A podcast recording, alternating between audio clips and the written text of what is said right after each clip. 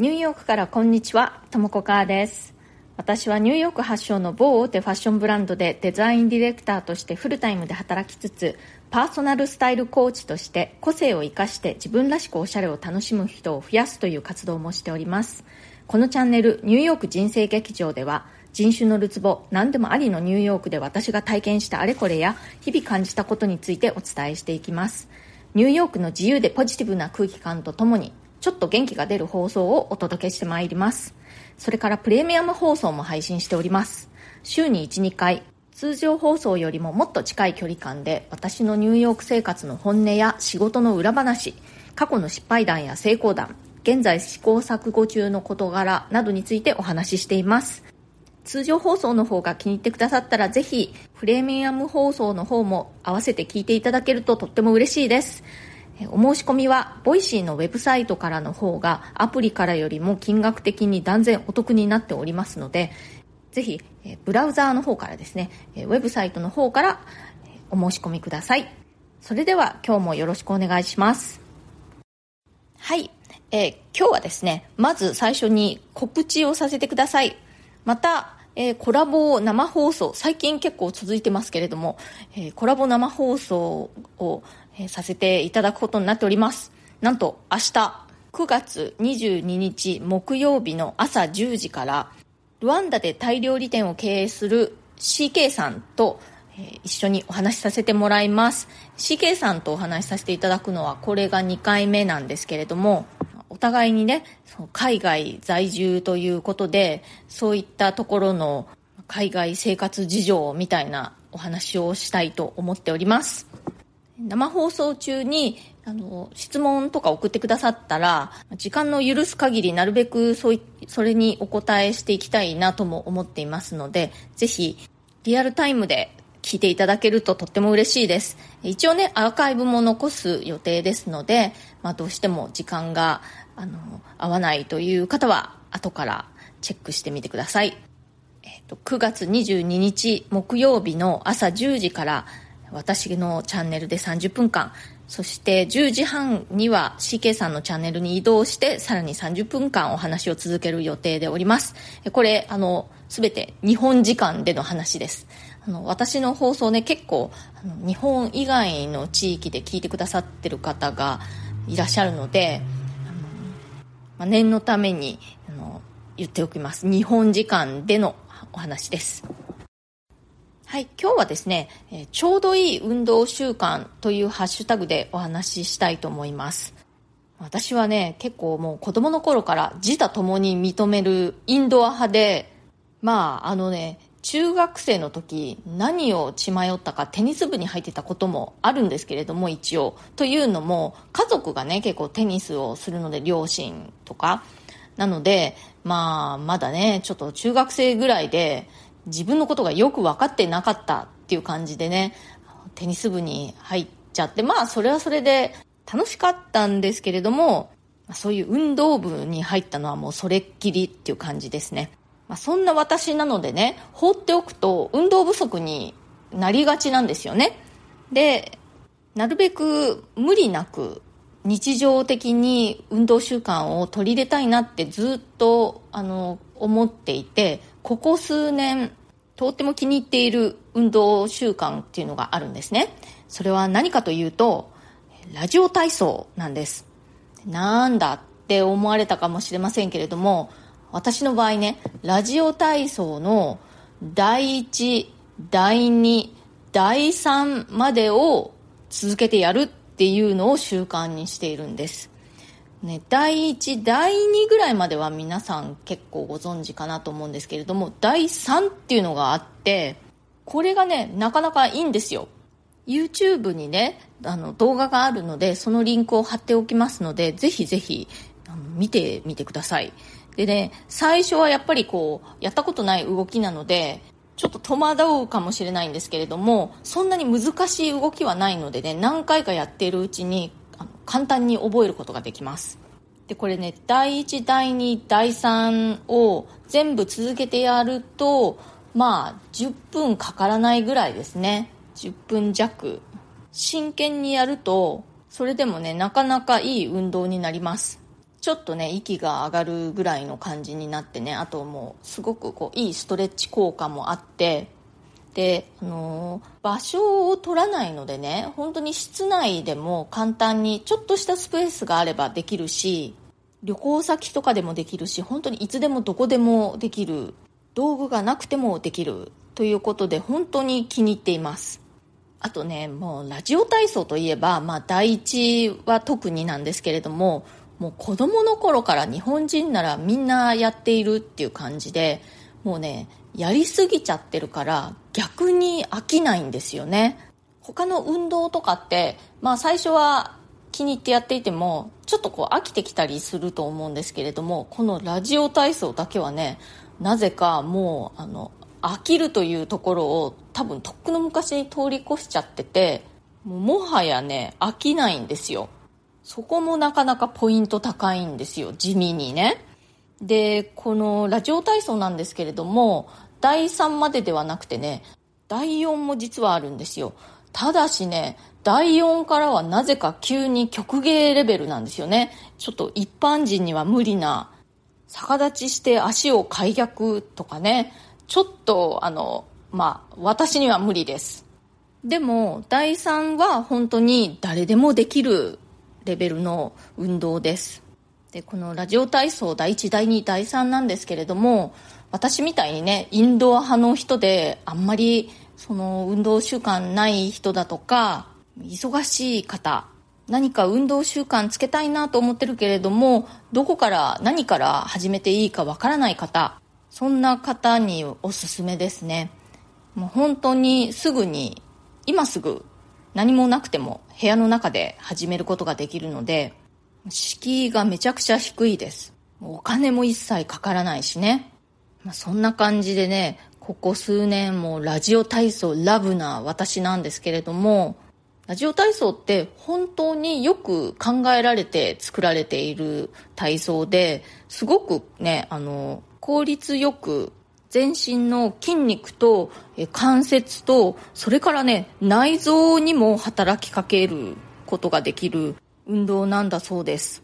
左右対称にね体を動かすので体の歪みを改善するという効果もあるそうなんですね。超おすすめです。はいコメントのお返しをしていきたいと思います。ピンチは大きな変化の前触れです。にコメントいただきました。マリアさんはじめまして。ここじゃないという違和感。私の人生もう手遅れかも、みたいな絶望感。まさに今感じていたので思わずコメントしています。現状が行き詰まっているということは状況が変わるしかないという言葉にとても勇気をもらいました。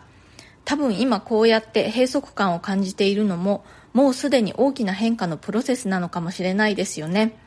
何か変わるかもと信じてジタバタ押してみたり引いてみたりします。素敵な放送をありがとうございます。ということで、マリアさん、ありがとうございます。これは、えっ、ー、と、今年の7月26日の放送だったんですよね。いや、でも本当にね、経験上、もう晩作尽きたっていうかね、もう八方塞がりみたいな時に限って、こう何かね、ガーンとこう大きな変化とか、こう流れが変わるとか、そういうことが絶対その後にやってくるんですよね。でもその真っ只中にいる時はもう本当にもう暗い気持ちですよ。だからね、マリアさんも絶対何かがね、変わってくるんだと思いますよ。ジタバタとね、本当に押してみたり引いてみたりするって結構大事かなと思います。でね、あの、すぐには、こう、押しても引いても動かないっていう感じがするかもしれないんですけれども、それでもねこうなんかいろいろと動いているうちにふっと何か違う風がふっと吹いてきたりするんですよ本当に。それを信じてジタバタしてみてください。絶対何か起きる。本当に。それから、えー、他人とちょうど良い距離感で仲良くなるコツにコメントいただきました。あちこさん。スモールトークがナチュラルにできるのって本当いいですよね。旦那さん素敵です。私は若かりし頃はしたくてもなかなかそういう会話できなかったです。が、最近では宅配の配達さんとか郵便局の窓口の人、マンションの工事に来てる人なんかと気がつくと会話してます。アラフィフになると自分の中の壁がなくなって気軽に話しかけちゃってます。相手も感情も生活もある一人の人だもんねと思って。高校生の娘には工事の人とあんな楽しく話すなんてコミュ力ありすぎなんだけどと言われました。ということであちこさんありがとうございます。いやいいじゃないですか。私もね気軽に話しかけることはできるんですけれどもやっぱりそこからちょっとだけ一歩踏み込んでちょっとだけ親しくなるみたいなのがなかなかね、うん、夫のようには上手にできないですね。いつもね、横で見てて本当に感心するんですよね。その、ちょうどいい感じで、相手の情報を聞き出して、ちょうどいい感じで自分のことも自己開示するみたいな感じでね。それがね、行き過ぎちゃったりすると、何この人って感じになると思うんですけれども、そのさじ加減がうまい。私の夫はアメリカ人なんですけれども、アメリカ人の中でもそういうのが結構上手な方だなと思います。で、周りの、私の周りの友達を見ていても、日本人の友達なんかでも、そういうのがすごく上手な人っているんですよね。やっぱり私はそういうのがあんまり上手じゃないですよね。うん。まあ、しょうがない。でも、まあ、もうちょっと上手になりたいなと思って、いつもその上手な人たちの話し方とかね、話すタイミングとかをいつも観察しています。で、私こうやってね、その Voicy とかやってるじゃないですか。で、いろんな人から、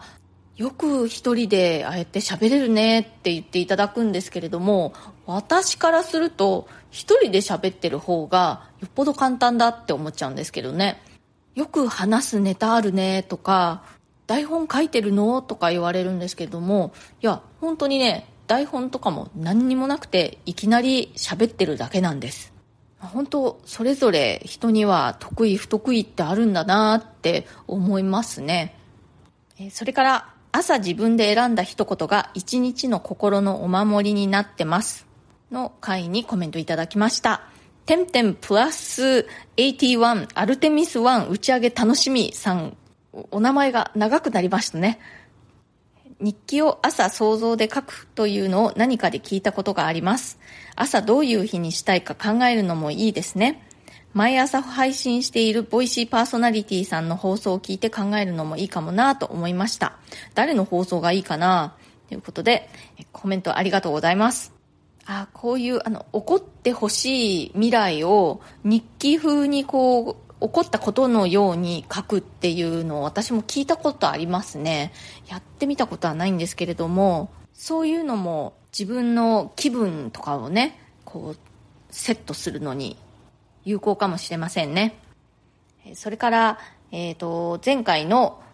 ミキ・エルメさんとの対談ニューヨークから生配信ファッショントーク with ミキエルメさんのアーカイブ放送にコメントいただきました。ヨールさん、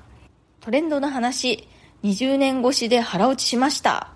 昔何かでトレンドは意図的に作られていると聞いて、じゃあ一般ピーポーはブランドの戦略に踊らされてるのかと思ったんですけど、そうじゃないんですね。感度の高い方々が流行りそうなものをいち早くキャッチして具現化するっていう感じなのでしょうか。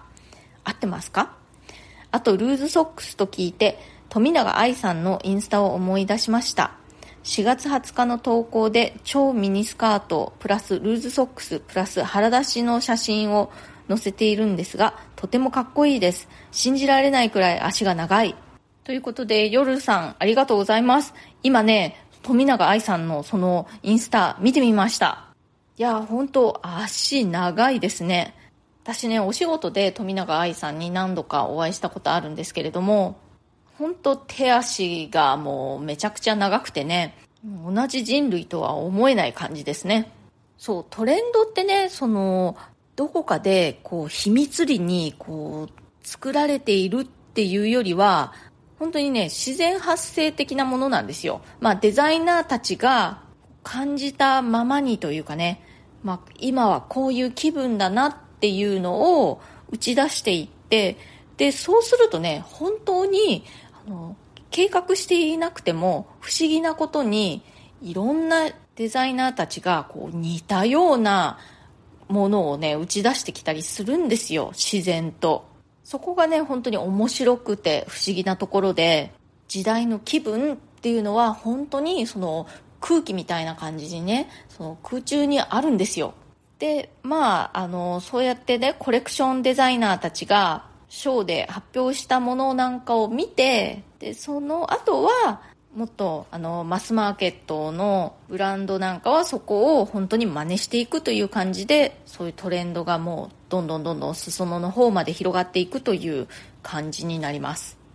コレクションをね作る時っていうのはそのあこれは流行りそうだなという感じでやっているのではなくて本当にその時代の気分っていうか今はこういうものが欲しいとかこういうものが見たいみたいな気持ちで作るっていう感じですね。今日はちょうどいい運動運動習慣ということで私のお気に入りの運動習慣もうこれ一択です私は。ラジオ体操第1第2第3本当におすすめです。これ以上ないっていうくらい手軽。そしてなかなかね、運動としてもよく考えられていて、効果があると。もしね、なんか運動した方がいいとは思うんだけれどもってちょっとこう、どっから手をつけていいのかわからないような、まあこう、ちょっと億劫な気持ちでいる方がいらっしゃったらね、とりあえず、ラジオ体操やってみるといいですよ。おすすめです。もう本当にお金もかからないしね、今すぐ始めることができますから。はい。えー、今日の放送が気に入ってくださったら、チャンネルのフォローや SNS でのシェアなどもしてくださるととっても嬉しいです。ちょっとね、私が、あの、この放送時間とかをね、ビシッと決めればいいんでしょうけれども、なかなかこう、日々隙間時間でやっていてね、放送時間がばらついちゃったりするので、あの、フォローしていただけると、私が更新した時にね、必ず通知がこう出ますので、お聞き逃しがないかなと思います。最後にもう一度告知。えー、9月22日木曜日の朝10時からルワンダでタイ料理店を経営する CK さんと生放送でお話しします。10時から30分が私のチャンネルで、10時半から30分が CK さんのチャンネルでのお話になります。ぜひぜひ聞きに来てください。それではまた次回、ともこかーでした。